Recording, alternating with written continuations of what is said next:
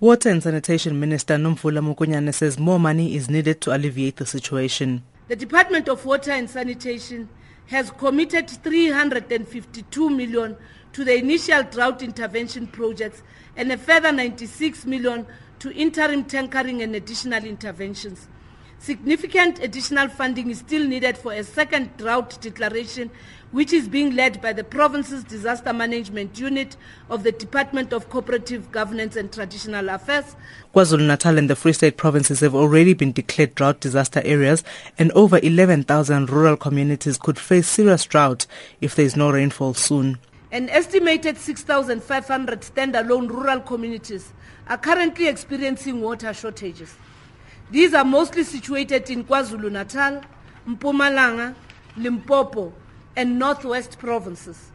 This number could increase to over 11,000 rural communities as the dry period extends and local water resources get depleted.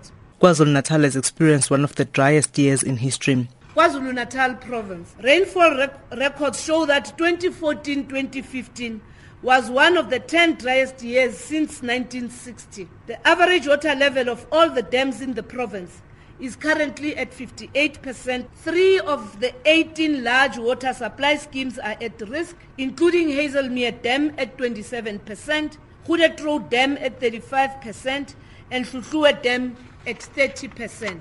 Rainfall at Hazelmere Dam was the lowest in 33 years. Water dam levels have dropped throughout the country. Gauteng, the average dam levels are at 84%. The Eastern Cape, the average dam level at 78%. The Free State Province, the average dam water level at 67%. The Limpopo Province, the average water level of dams is 71%. Dam water levels are on average at 70% in Pumalang. The average water level in all dams in the northwest is 53%.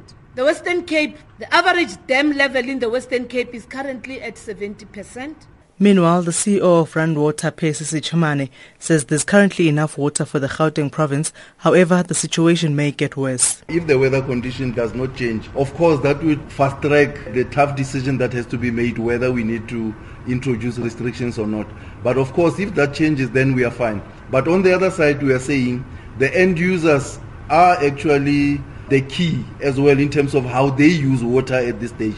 Because from our side as Rand Water, we're still operating within our parameters. It's just that the demand is actually much more than what it usually is on a yearly basis. Mokonyane says the country is seeking proactive ways of ensuring that the water crisis is alleviated. Tabile SABC News, Johannesburg.